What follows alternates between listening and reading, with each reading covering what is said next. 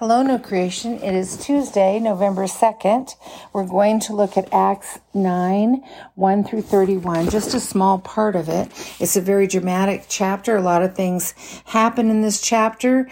Um, the biggest thing uh, immediately that happens is that Saul is on his road, on the road to Damascus, and he is met with a blinding light and he hears Jesus say, Saul, Saul, why are you persecuting me? And he says, well, who are you? He says, I am Jesus. I am Jesus whom you're persecuting. It is hard for you to kick against the goads. And so right away, Saul says, well, what do you want me to do? And he says, I want you to um, go into the city and you'll be told what to do.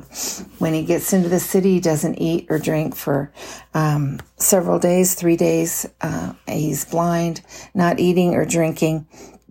In the meantime, a man named Ananias is being told that um, he's to go to the city, a street called Straight and inquire the house of Judas and look for one named Saul. And Ananias is not keen about this because he says, Lord, I've heard much about this man and he's done a lot of harm to your saints in Jerusalem. And he says, no, now go for he is a chosen vessel of mine to bear my name before the Gentiles, kings and the children of Israel. And so he's told, he's told to go. And he does. When he lays his hands on Saul's eyes, something like scales fall, and he receives his sight, and he immediately um, preaches Christ in the synagogues, that he is the Son of God. Everyone who hears him is amazed because they know what his reputation was before as those who destroyed as one who destroyed others, and Saul increases in strength. He confounds the Jews who dwell in Damascus, and after not many days, they plot to kill him. They're watching the gates day and night, but his friends, other disciples, let Saul down through an opening in the wall. And then he goes on to Jerusalem. And here's the part I want to focus on because yesterday we talked about heroes of the faith, people um, whose stories or people that we know, people we've read about who have given us encouragement or um, shown a path to follow as a hero in the faith.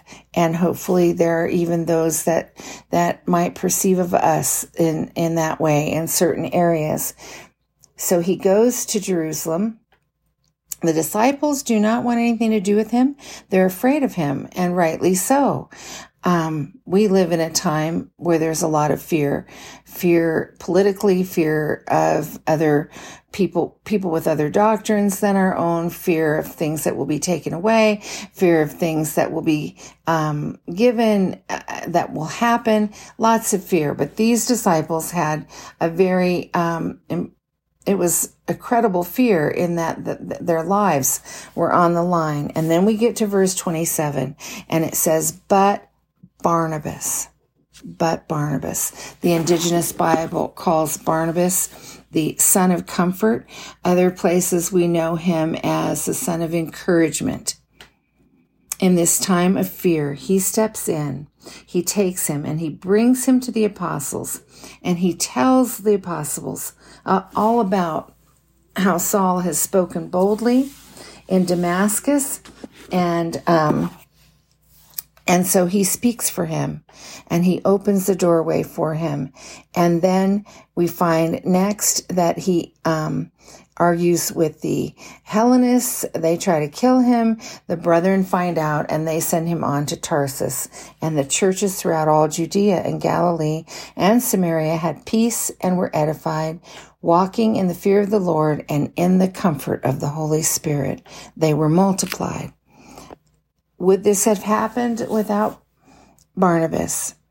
Possibly, but what a small but gigantic role he played.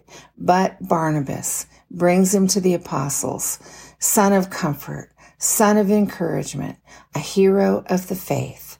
Father, I ask that you would help us to have that spirit of encouragement, of comfort, that would grow your church, that would grow new creation in your time, according to your plan.